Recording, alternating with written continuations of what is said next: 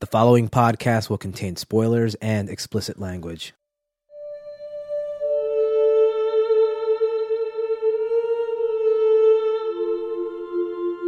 Hello and welcome to episode 61 of Yeah, it's that bad. My name is Joel. I'm Martin. And I'm Kevin. This is a show that looks at supposedly bad movies and asks the question, is it really that bad? And what that boils down to is that we look at movies that are raw on Rotten Tomatoes and reevaluate that score. Does it really deserve to be that low? Tonight's movie is 2000's The Perfect Storm, directed by Wolfgang Peterson, starring George Clooney, Mark Wahlberg, Diane Lane, John C. Riley, Mary Elizabeth Masterantino, William Fickner, Bob Gunton, and Karen Allen. The Perfect Storm is a 2000 dramatic disaster film. This movie currently holds a 47% on Rotten Tomatoes. How about a plot synopsis? Veteran fisherman Billy Tyne has had a run of disappointing catches and is determined to change his luck by going beyond the normal reach of New England fishing boats to the remote Flemish Cap. But in doing so, he risks everything. Once at sea, he hears about a huge storm building up, but is convinced he can beat it back to Gloucester with an enormous catch. Okay, The Perfect Storm. What is your history with this? I saw it in the theaters and I saw it on TV a bunch of times. I don't know. I, I also remember being at the beach when the waves from the original storm were crashing and causing quite a bit of beach erosion. Were you surfing these tasty waves? No, no, I 800 was- foot tall, humunga dunga waves? No, no, I, I was like four or seven or something. Even better. Kevin? Yeah, I saw this in the movies. I lived through this, the actual events of the movie. I saw the movie in theaters. I enjoyed it. And actually, someone had given me the DVD when it came out, too. And uh, Warner Brothers had the program where you could send them your DVDs, and for a few bucks, they sent it a Blu ray. So now I own it on Blu ray. You made out like a bandit, thief in the night. I did. I think that we should just get this out of the way and say that we all grew up essentially by the coast. in We the all- water. Yeah, yeah, we're In a sea aquatic. lab, yeah, yeah. yeah, yeah, We all have gills behind our ears, like We're Kevin recording Costner. this in Yeah. the ocean right now. So we all experienced the, the Oil sea. rig. we all experienced this storm firsthand, but no one as closely as Joel. what the hell are you talking about? You you were living essentially on the beach at this point, weren't Yeah. you? For those who aren't hip to the ultra smooth and savvy New Jersey lifestyle, you know, I'm pretty sure with the Jersey Shore, everyone knows. Well, that's what I was about to say because if you've ever watched the Jersey Shore in the early days, like when that show first started, Seaside, that's a town that I grew up in. So I was living there when this storm hit, and I have no memory of this whatsoever. I was too busy playing video games all day, I guess. I don't know. I remember because it was the only time I've seen my streets flood because I, I lived on the water too, and the, the water never got high enough to flood the streets, but that was the one time it did, and people were like on kayaks in the middle of the road. It's pretty crazy. I remember going from my dad's house up to the beach and there being like a 15 foot drop off, just like a 15 foot foot An burn. empty abyss. Yeah, yeah, A yeah, bottomless yeah, yeah. pit. The bottomless pit into the into the hell. ocean, into hell. I have no idea what. the hurricane opened up a sinkhole. The first time I saw this movie was years ago. I remember watching it on my PS2. Around the same time period that I saw Vanilla Sky for the first time, I wasn't too keen on this bad boy. I was not impressed with The Perfect Storm back in 03, 02, whenever the hell I saw this. What about the impressive CJ? Did not impress. at, the, at the time, you know, I'm a little older, a little wiser. Perhaps my opinion has changed? Maybe it's possible. Let's do what we always do at the top of the show. Let's discuss the actors one by one, and we'll see how you thought they did. Now, this movie has a star studded cast. Quite impressed with the lineup we have here. So, first up, Mr. George Clooney. Kevin, our boy got arrested I'm, today. He did. He did. For a good cause. It's not like he hit someone coming out of a nightclub at three in the morning. He was a Like hippie. some Hollywood stars. Yeah, he got arrested because he was protesting the what kind of embassy or something. Sudanese. Yeah, Su- Sudan's embassy. Yeah, whatever. Right, So good for him. he's he's riding on the Joseph Coney Gordon Levitt. Yeah, he's riding on Joseph Gordon-Levitt's coattails. Aren't we all? yeah, everyone is. yeah, so I am a big fan of George Clooney. This not it's not one of his strongest roles. What about when he was on ER? He's no Anthony Edwards, but he's pretty good. He's no Noah Wiley either. Oh, good. He's not even an Eric LaSalle. Whoa, whoa, whoa, whoa! I think he's better than Eric LaSalle. You better check yourself. I really like George Clooney. I, I thought that he this this also probably is not one of his best roles, but I didn't think he was horrible. I mean, in comparison to a lot of the actors that we watch on this show, he's fine. You're going to love the way he looks. I guarantee it. Wow, thanks, thanks. I really appreciate you. Men's warehouse. I did not love the way he looked in this movie. no. Whoa, facial hair, right? okay, yeah, yeah, Joel. I, I saw your shaving hand twitching this whole movie. There was a lot of out of Uncontrollably. there was a lot of out of control facial hair going on in this movie. I had a real problem with the facial hair in this movie. What was wrong with it? Across the board. Okay. it was patchy, right? looked- it was so patchy. It was like they grew out the beards, but but like shaved it in certain spots, but let it grow in others. Was very unimpressed. It looked like it was dyed. Yellow. Clooney's beard looked like it was dyed. Like someone took a yellow highlighter Yeah. and colored in the tips uh, of, looked his, like- of his beard hair. It looked like he was drinking piss for like an hour before they started filming. like someone was just pissing on his face, and he's like, "Okay, action, I'm ready. Like, go, go." getting into I'm getting into character. I gotta drink all this piss. No, but I, Martin, you're, you're right. I mean, this yeah, this isn't George Clooney's best role. No, Still pretty good compared to what we normally are subjected to. Whoa, whoa, whoa, whoa, whoa, whoa, whoa. let's let's be Are honest here. you trying to tell me that George Clooney is better than Josh Lucas? Are you seriously trying to tell me that right now? Absolutely. You better check yourself.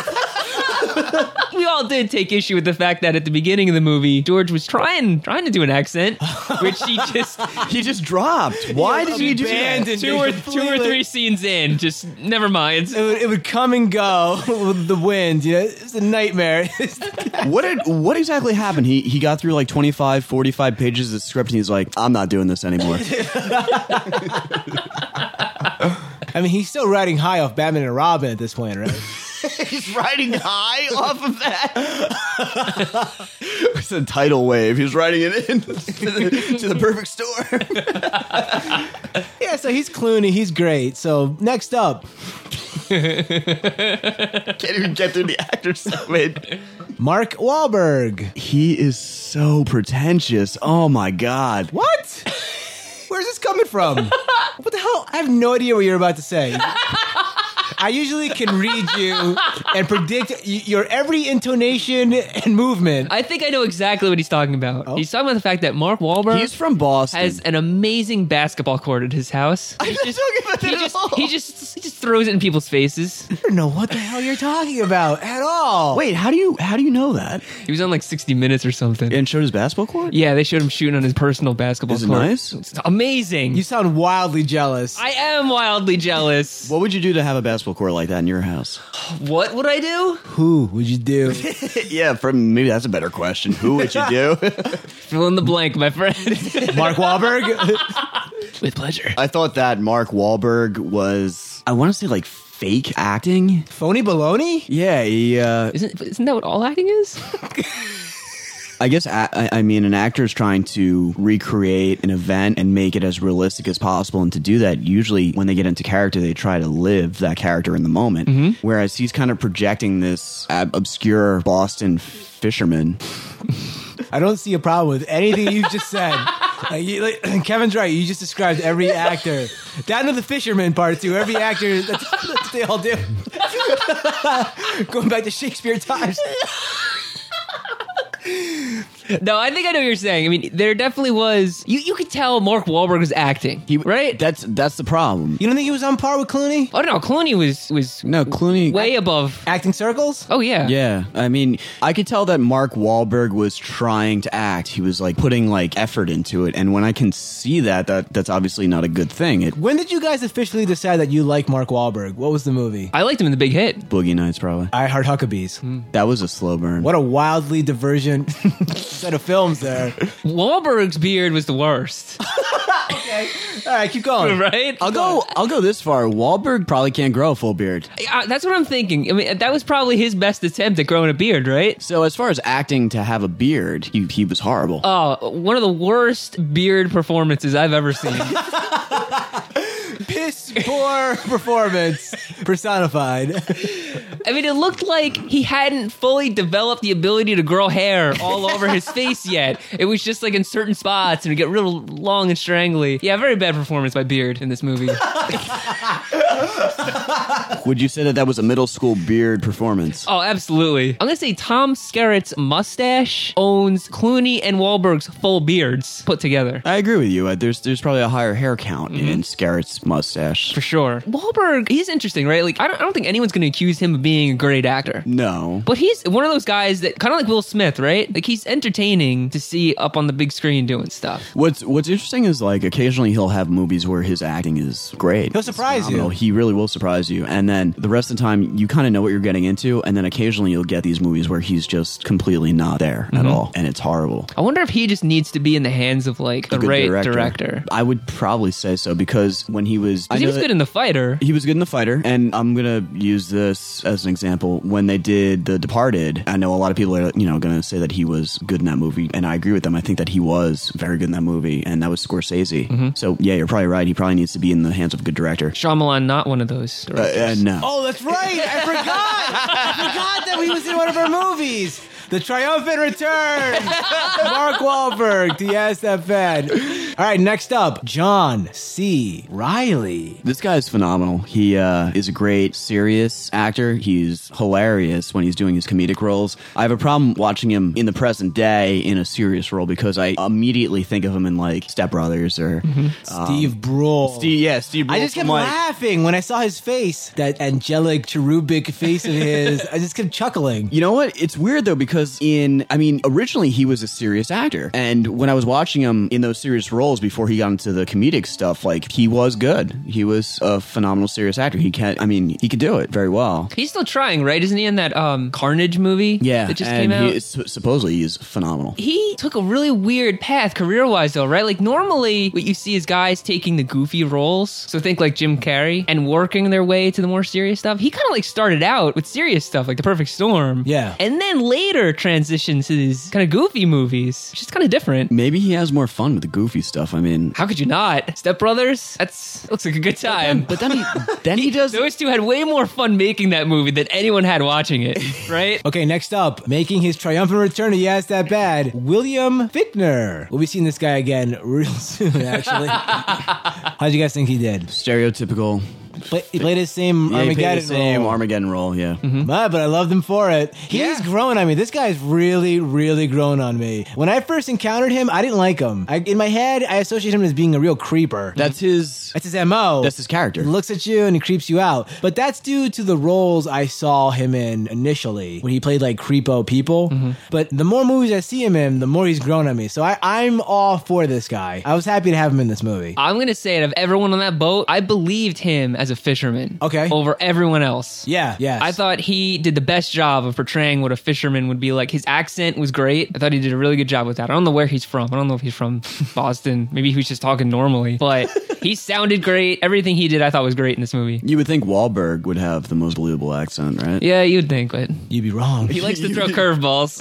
Okay, next up, here's a guy that isn't even listed in the uh, the top billing here, but I'm bringing him out. My good man, John Hawks. Now, this is a guy whose name you probably have never heard of, but you'd know him when you see him. He was in Deadwood and he's in Winter's Bone recently. If you saw that movie, he was like the brother who helped out the hero. How you think he did? This guy's great. I love I this love guy. this guy. He's a phenomenal actor. Yeah. Why is he always so obscured? I guess and because he chooses to be these weird supporting roles. Like he loves to stretch himself. I So heard him in an that's- interview say that. really, really, he's doing. He that does this on purpose. Yeah, he, does. picks these really difficult supporting acting roles. He loves doing that sort of thing. So he enjoys per- perfecting the craft. Of I'm gonna acting. say he's the best actor in this movie. Yeah. Yeah. He's doing like all the little things. Yes, that's really good. Yeah. He was like the utility guy on this movie. Use a sports metaphor because I know you love them, Joel. Yeah, sure. he hit a touchdown He in a- hit a touch in the fourth quarter. in the fourth end zone. And finally, Diane Lane. Diane Lane forced this accent that was by far the worst in this movie and one of the worst accents I've ever heard. You didn't believe she was from Boston. she sounded terrible, atrocious. I couldn't stand listening to her. Abysmal? Yeah. She was an atrocious actress, accentuating abysmal accents all over this movie. I can't think of a, like a word that says like I concur with starts with the letter A. Agree? Agreed. Agreed. Okay, so that's it. Let's get into the history of The Perfect Storm. The film is based on Younger's nonfiction book of the same name. The book itself has sometimes been accused of factual errors, e.g., misspelling of a person's name, one sided research, e.g., initially not interviewing the skipper and owner of the yacht Satori, and bias against the fishing industry, e.g., role of How could- drinking among how- fishermen. How could he interview this person? He's dead. You know, they make Ouija boards for a reason. Oh yeah, right, right, right, right. The author and, according to him, also fishermen have defended the book. The film omits many of the book's technical details, like the prominent role of the Canadian Coast Guard, as well as contested parts about the stability, resistance to capsizing of the Andrea Gale. The film only claims to be based on a true story. It differs in many ways from the book, starting with the fictionalization of the material into a story. The film also continues to narrate the story of the Andrea Gale after its last radio contact, as the boat and the bodies of the crew were never found. These final events, e.g., the decision to continue course, the 180 degree knockover, etc., are obviously entirely speculation. Most names were not changed for the fictional film. The family of certain crew members of the Andrea Gale sued the producers in federal district court in Florida, claiming that their names were used without their permission and that facts were changed. In the film's beginning, the Andrea Gale is shown offloading an unimpressive catch, and Billy Tyne is depicted as having lost his touch. In reality, Tyne and his crew returned from that trip with an abundant catch. Likewise, the relationship between Tyne and Linda Greenlaw was fictitious. Tyne and Greenlaw were barely acquainted in real life. And finally, Nicolas Cage was originally named as the lead to play local fisherman Bobby Shatford, but was forced to back out because of other commitments. What would you guys have done if Nicolas Cage was in this movie? Man. Well, what would that have done to this movie? I guess it depends. You never know what cage you're going to get. What if Con Air Cage showed up or Face Off Cage? I don't want Face Off Cage. I'll take Con Air Cage. Okay, the perfect storm. I think it's important for us to preface this by saying that we know that this is based on real events. Real people actually died in this, right? Yeah. So we're not mocking the real people, right? No. We're not talking about them. We're talking about the the actors who are playing a fictionalized portrayal of these events. Mm-hmm. This dramatization, essentially, right? The basis of this is true, but just about everything in this movie is conjecture, right? Like just made up. Since you can't interview the actual people that were there, I would say so, unless they had like a medium where they were contacting people from the afterlife, which I don't think. I don't think they was. did. It's was highly probable. no, I, I, I don't Uh, think. no, I, would. don't- I would think no. At this point, it's statistically inevitable. the movie starts off with George Clooney and the gang coming back from a long fishing trip. Yep. And the boat's empty. They're striking out. They went out there fishing for days, weeks, and they came back with a few small swordfish. And the owner of the boat was not happy. It's important to note that, like, the way that the structure of payment for these ships work is that half of it goes to the owner of the vessel, and usually the owner is not the one that's out there fishing. Then the skipper gets a majority share, and then the rest is divvied up to the crew. a sweet deal. So it depends on your pay is dependent on how much you catch. It's almost identical to if you've ever seen the show on the Discovery Channel. Storage wars. The payment scale is just like Storage Wars. They're trying to track down people that are willing to pay a lot of money. Orange County for- Choppers. Oh yeah, it's sick. At this point in the movie, someone was brought back to the dock, essentially in a body bag. Yeah. And Michael Ironsides just does not care at all. Another great actor who wasn't even listed in the credits Uh-huh. there, Michael Ironside, Dark Side to some. He always just sneaks into movies. Like he just Yep. disappears and you're like, yeah, Ironside. So someone was brought back in a body bag. They died out at sea. Michael Ironside does not care at all. He, he was maybe he just got off the set recording an episode of Superman where he was playing Dark Side. Yeah, he's just like, what are your numbers? Cold hard cash, right? That's all Yeah. that matters. Yep. Darwinian capitalist. at, at its finest. Oh yeah. Okay, so at this point, all the members of the crew they're not having a happy payday, so they all go out to the bar at that on the dock. There, this bar apparently is located on the dock. yeah, it's floating. It's a floating bar. it's very. Bar boat. yeah, they, they have to swim to it like they're in the Bahamas. this is like the twentieth movie we watched that had a stupid bar scene in it, right? I feel like it's the 20th in a row. It really is. What is what is the purpose of these bar scenes? It's to It really, these movies paint these pictures of like, that's all people do. The lower and middle class go to bars, and then the upper class go to masquerade balls. That's, that's- that's all they do. the one percenters they spend every weekend at Masquerade Ball. Fidelio.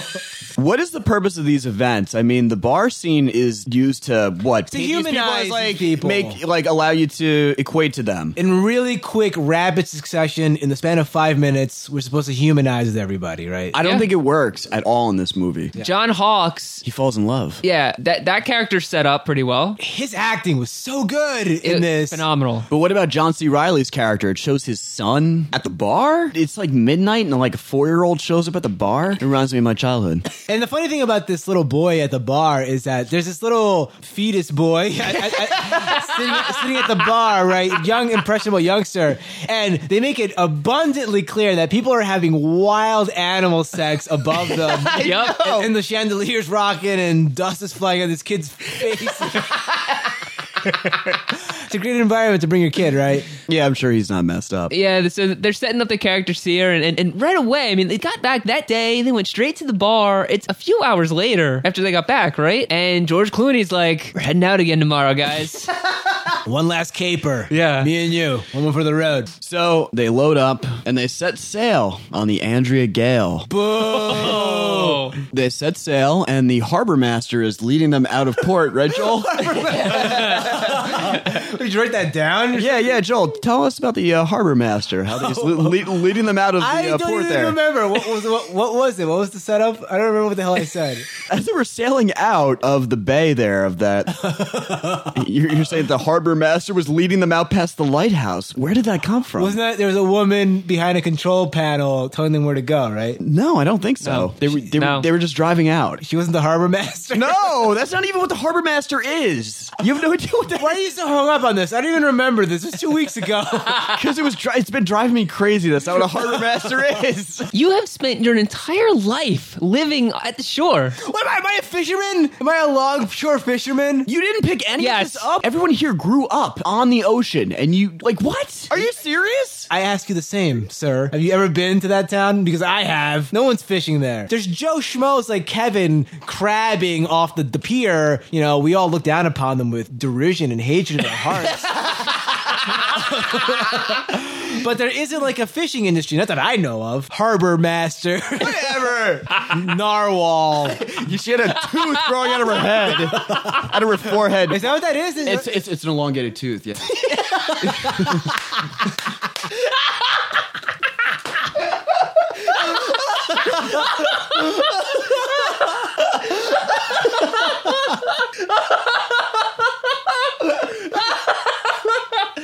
That's great.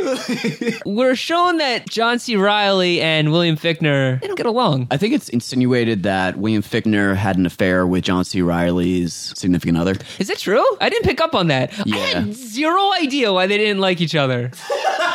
Yeah, it's.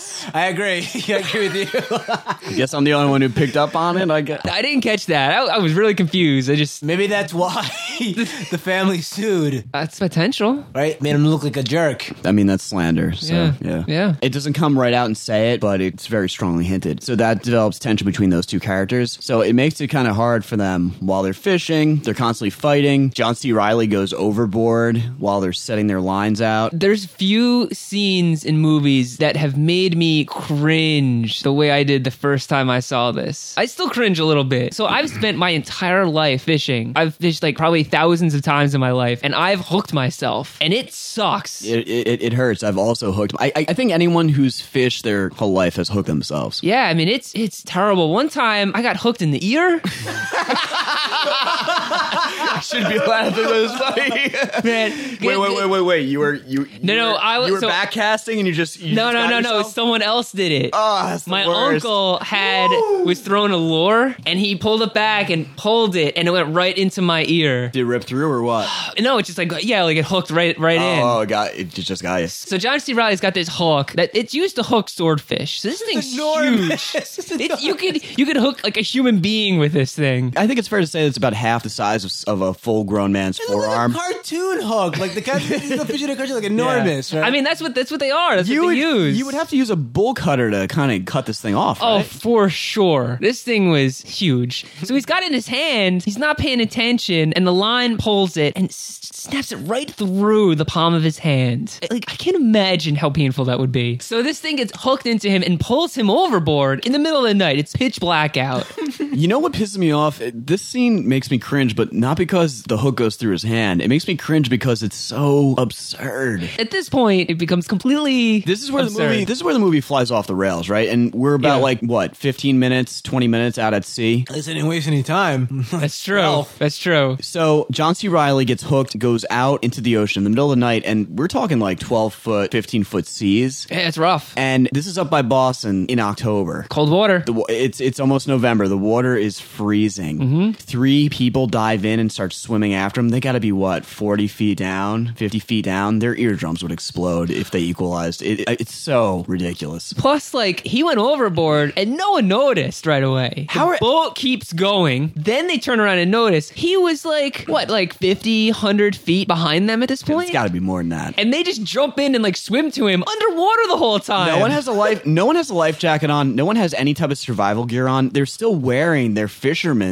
Mm-hmm. equipment, like just full rubber. I, I- it is unbelievable. Yeah, it's it, you can't swim and stuff like that. You can barely move Yeah. and stuff like that. It'd be like wearing like just like a giant parachute, Right. It was just filled Yeah. with water. You wouldn't be able to move. So um, they're out fishing, and and you know they laid all the lines. They're pulling them in, and uh, and fish they're just not there. Pulling up eh, you know empty line after empty line, and all of a sudden they got this line, and it, it's going nuts. There's something huge on there. So, you know they're getting stoked, right? They're like biggest swordfish ever. Let's go. All of a sudden this big wave comes and hits the side of the boat and brings in the fish that was hooked. But lo and behold, Martin, what was on there? It looked like a uh, open ocean short fin mako, really big one. like what 10 feet More than that, was It was huge. enormous. They caught a shark. Exciting stuff, right? It was ridiculous Both though of these two because jokers were losing their minds. because it's stupid. Meanwhile, I'm just like, it's what? stupid. It's biting. yeah george clooney pulls out this shotgun Yeah, he pulls out a This shotgun. thing has got Mark Wahlberg's foot in its mouth, right? He's right there. He's like, Mark- on all right. Mark Wahlberg. as, as as far as I'm concerned, Mark Wahlberg's leg is forfeit. oh yeah, if it's in A shark, a, shark 10 that foot large. shark's Come mouth. on, man. So George Clooney pulls out the shotgun. He's like, everyone step aside. and he doesn't even really get that close to it, right? He was like, he what, ten feet away? He scatters buckshot into everybody on the I- ship. He's on this he's on this ship.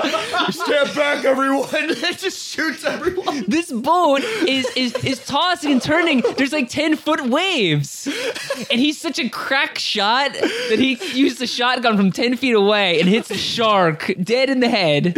One shot kill doesn't hit anybody else. What's your problem? It's insane. This isn't even where the last radio communication with the Andrea Gale occurred. That that hasn't happened yet. So this has got to be completely made up, right? They weren't like on the radio, like we just shot a Mako in the head with a shotgun.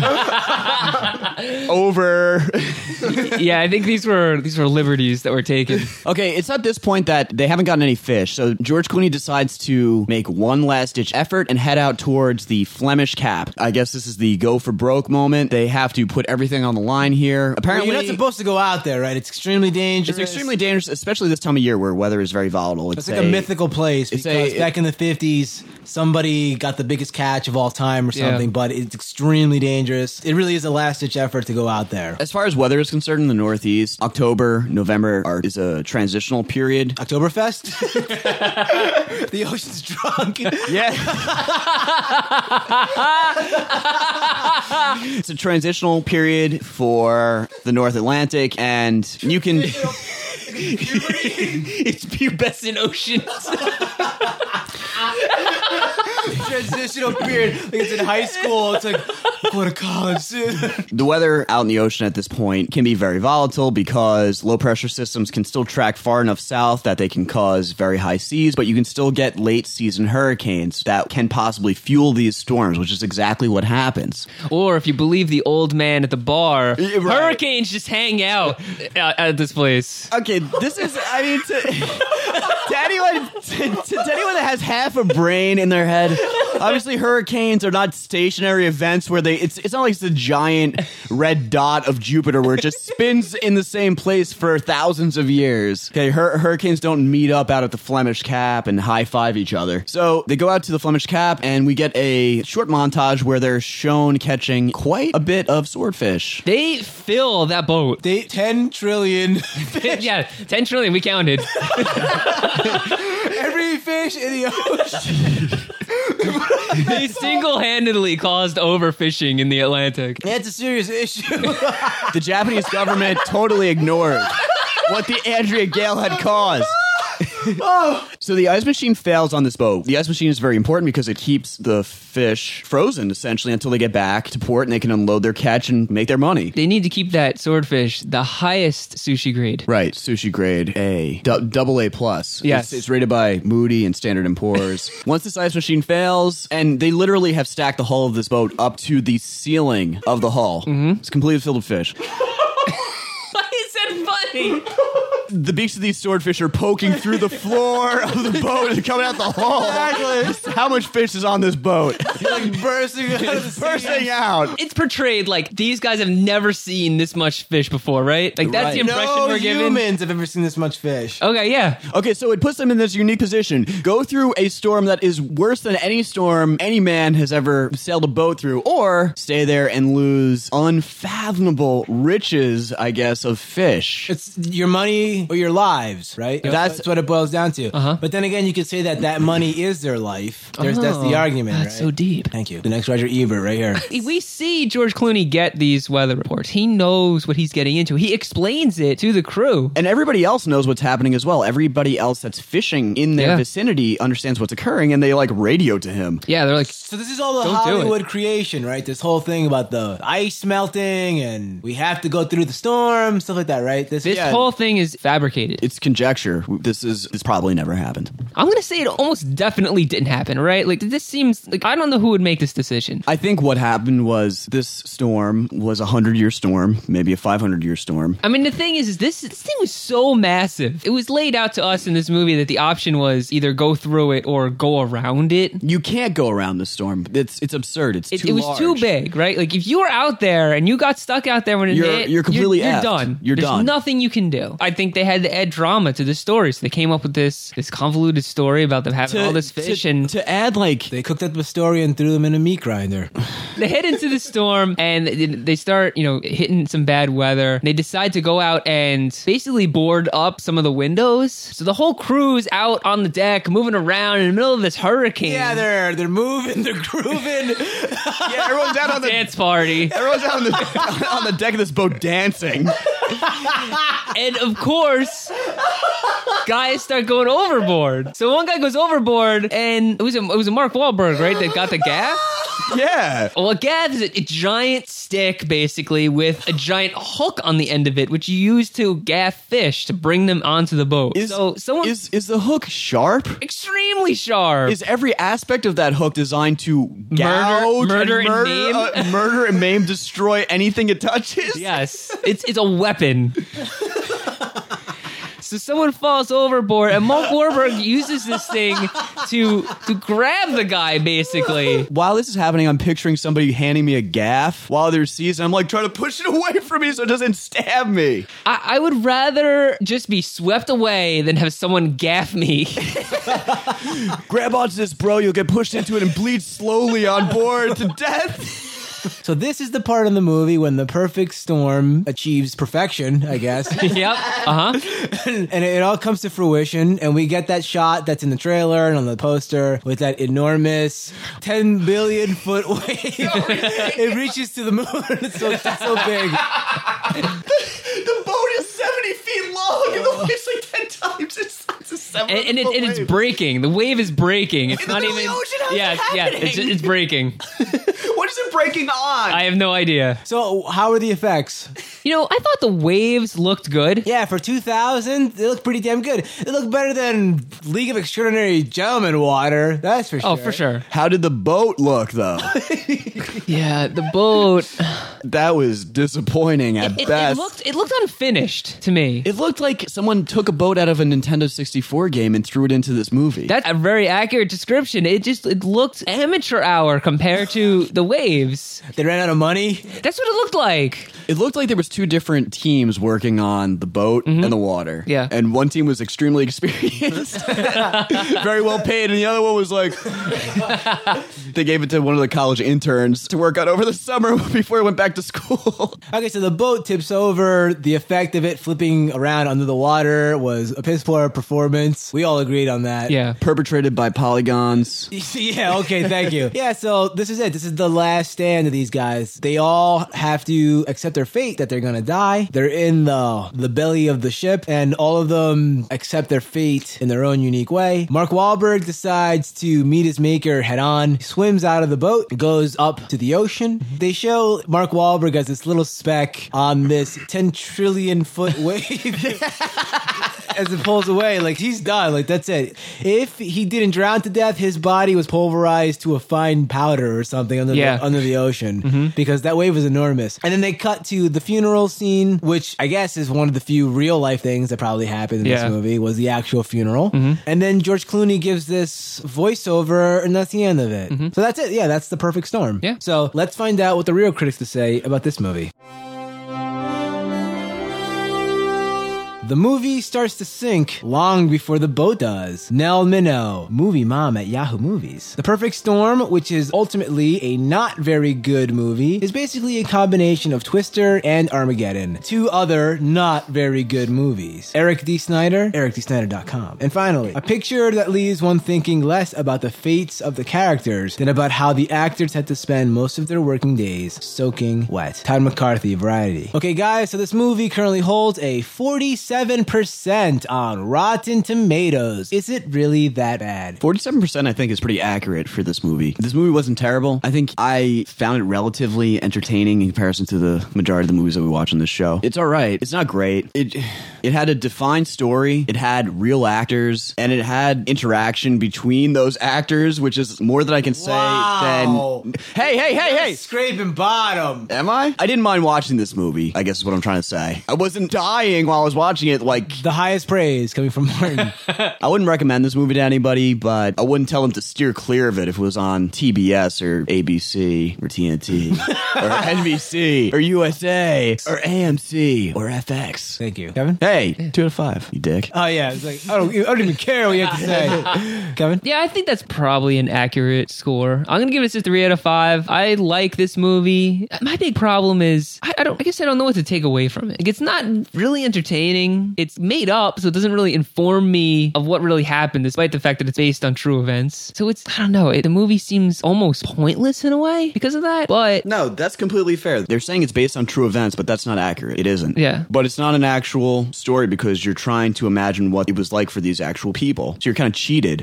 You feel cheated at the end of this movie. Yeah, I would agree with that. In the end, I still enjoy watching it. I don't love it by any stretch of the imagination, but it's it's all right. So I'm gonna give it a three out of five. Okay, as for me, is it really that bad? I did not enjoy this movie. Just like I didn't enjoy it the first time, I didn't enjoy it this time. My biggest problem with this movie is, and okay, I'm about to say something, and I'm not really sure if this is a legitimate complaint. I don't know. This may be an unfair complaint. So l- I'll throw it to the panel, see what you guys think. My biggest problem with this movie, though, even though it's based on a true event, I had a hard time getting over the fact that it's these fake people doing these fake things on a fake set. It was just a movie. It's Ge- it's George Clooney and Mark Wahlberg screwing around on a boat. Had it been nobodies, I think I, the story would have been easier for me to swallow. But I don't know if that's a fair complaint because there must be a movie based on a real event or a biopic or something that stars a real person that is good. I think that your complaint is justified, but I think it's justified not because of the actors being high profile and relating them to other movies or actual events in your life. I think it's justified because the set that they used in this movie was a soundstage and it was so blatant. It looked like somebody was holding a bucket of water the entire time and just throwing it at them while they're at sea. And it really takes you out of it. It, It looks like it was shot in the 70s. looks like Jaws, right? Technology-wise, Yeah. looks like Jaws on a boat. as opposed to Jaws in space. It looks like Jaws. to the center of the earth. yeah, so that's it. I didn't really like this movie. Two out of five. So two, two, and a three. Eh, could be worse. okay, let's read some listener mail. Sean writes in and says, Hey guys, love the show. While I must say that your description of Constantine sounded pretty cool, I have never been a fan of movies depicting the demonic. Anything to do with the devil, really. Exorcism, demonic possession, etc. It's just upsetting for me. Maybe it's because I get into movies when I watch them, but I just feel damned when I watch something involving Satan. Is that weird? Or do you know anyone who reacts like this? I used to react like that uh, when I was younger. The idea of not being able to control being possessed or having something that's completely out of the physical realm, demons being metaphysical, is upsetting. I think that's natural. I think I think this is growing up.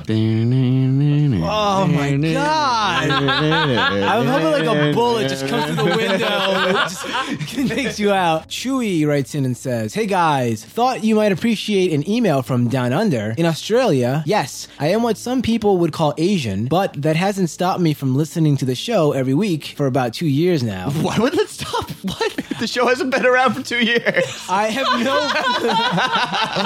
I have no faint idea on how I found out about you guys. Is this email from the future?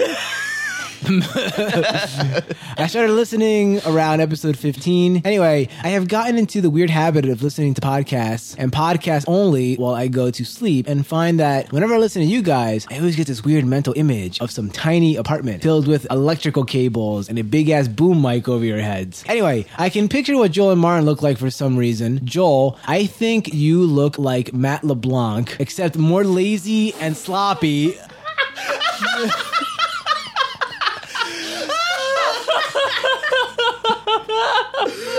TV's Matt LeBlanc of Lost in Space fame. you also seem quite messy with your lifestyle and are unorganized. How does he know? does that come through in the show? Like, did we talk about that? we did. No, no. This is awesome. No. His third eye must have really peered in uh, Yep. in my life. Martin, you look like Matthew Perry. All Friends characters. Wait, wait, wait, wait, wait. Drugs, Matthew Perry, or post drugs, Matthew Perry? Hopefully, post drugs. I don't want to look at drugs, Matthew Perry.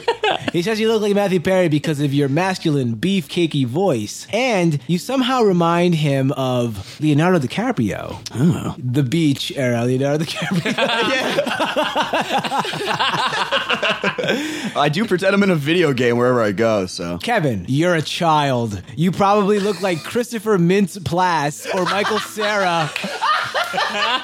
also, you seem timid. Are these predictions correct, or am I just messed up? I just assumed that was going to be David Schwimmer. Do you really want to be? Uh, your prediction's accurate with comparing me to Leonardo DiCaprio. Joel looks like a uh, very dirty Matthew LeBlanc. Okay, so Seth writes in and says, How much money do I have to donate to pick a movie for you guys to review? 20 American dollars? 40? 10? 100 of your American currency? I have a dizzying dispensable and disposable income and have been wishing for these movies to be reviewed by these by you guys. So guys, how much is a review worth? 1000 of our American dollars, it sounds like. and I think we just found our new number one fan. Is he talking about 1000 USD? Of course. Why? That's the currency of our country, of our of our homeland. Are you sure? I believe so. you prove that in court. Joel, have you been using Cougarans again? It's an interesting idea, right? Paying for us to do whatever the hell movie they want to do. Uh huh, full control. Would you feel like a whore? I have no problems with that. Because I have I have no qualms. I'd be a hooker with a heart of gold, like Pretty Woman. Michael writes in, he's directly addressing you with this email. Okay. Y- You better stand up for yourself. Hey guys, I've been a big fan of the show for a while, and I recently looked on the blog for the first time to see what your top 10 of last year was, and I was a little surprised that you gave Drive only a 3 out of 5. As someone who would give it a 5 and put it on the top of my list, I want to tell you why I like it, and I would like to hear your response. So he goes on to say that he likes that the characters in it that didn't talk so much, and it was just the perfect length, and it has a lot of grit and violence in it. So Kevin, It sounds like the perfect date. Not a lot of talking, perfect life, and a lot of grit. grime, yeah, violence. Extreme violence. It's a five out of five date. He wants me to respond to this? He also has Well, you a- too. You you felt the same way as me. Nice.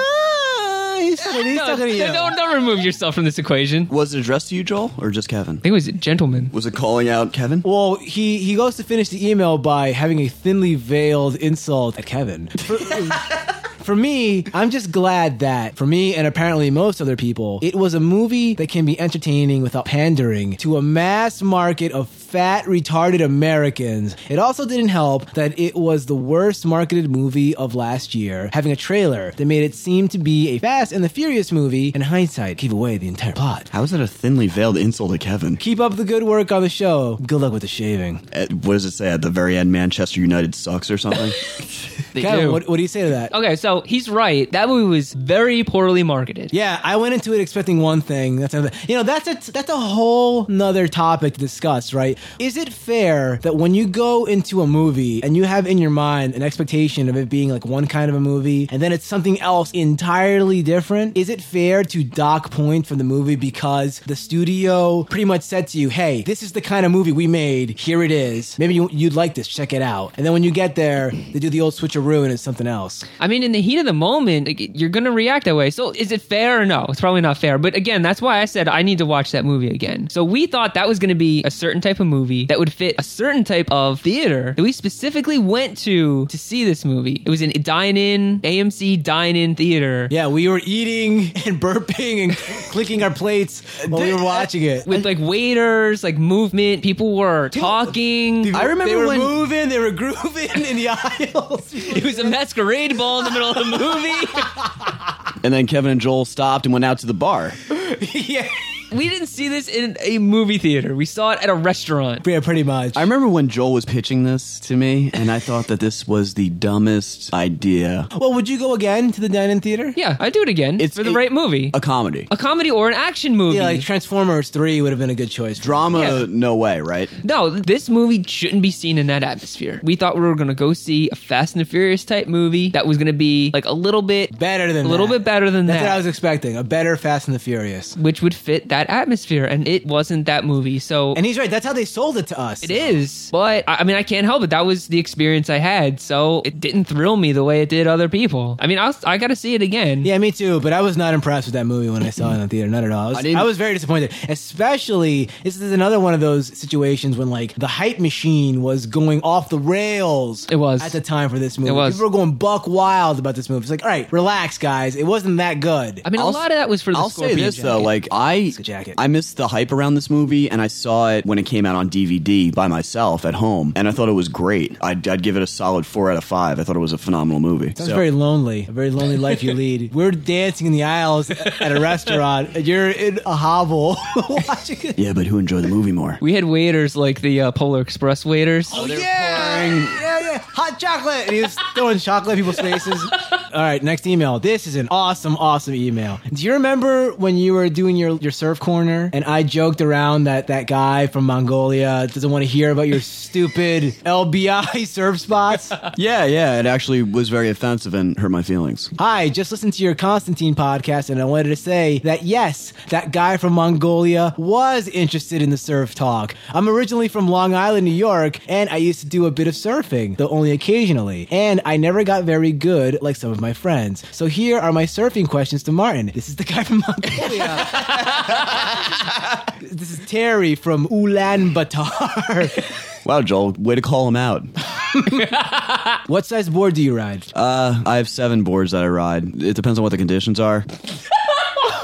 I have a.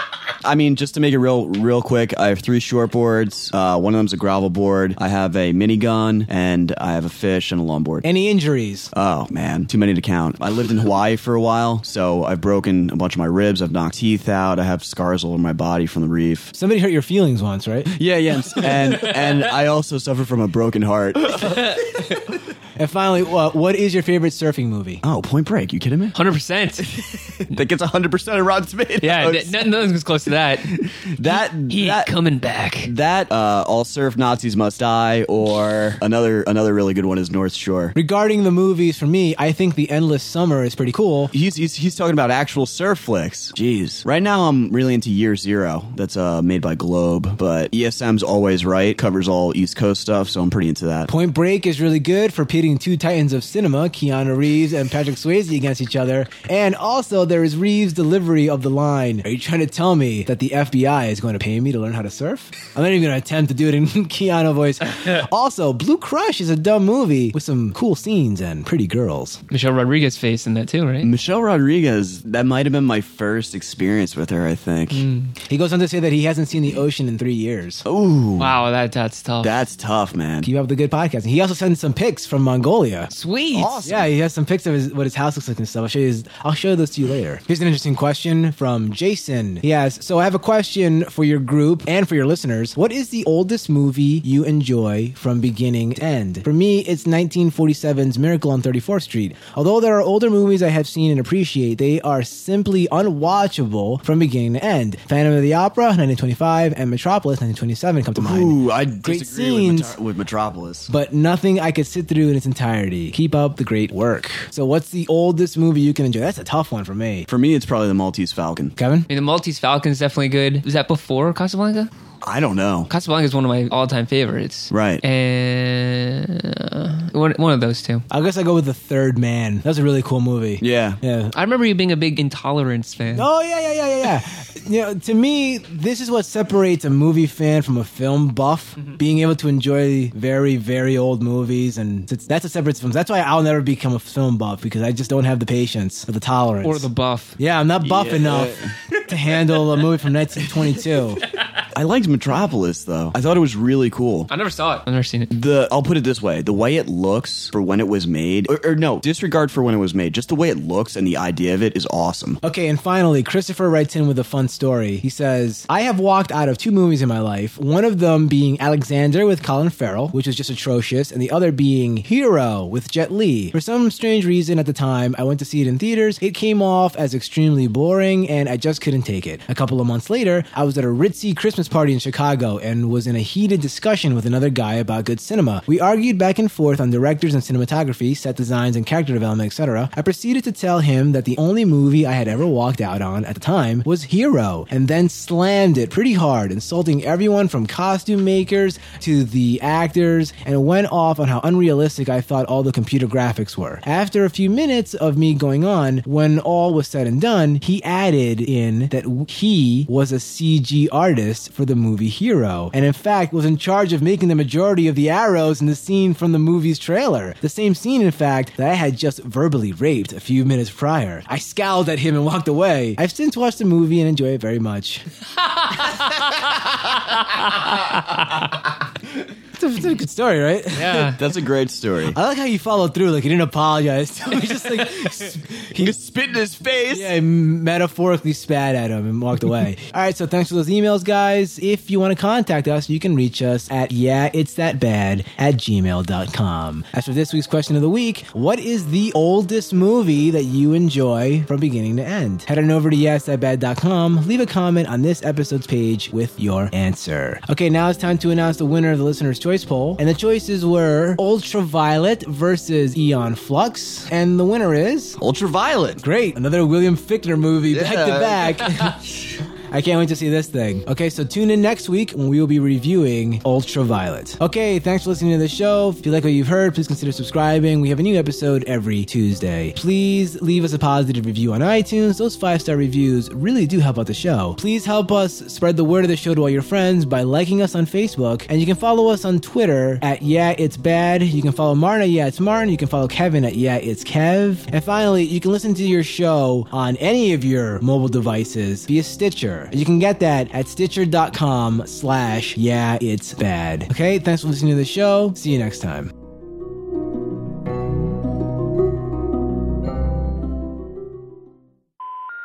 This really is the scene where George Clooney sets up the one last caper scenario. We got to do one. We got to give it Mm-hmm. One big our job. all. We got to. This, this is it. After this, We're if it done, doesn't work me out, and you. we're done. Whether it works or doesn't, that's it. An Italian job? Yeah, they drove their Mini Coopers into the eye of the hurricane.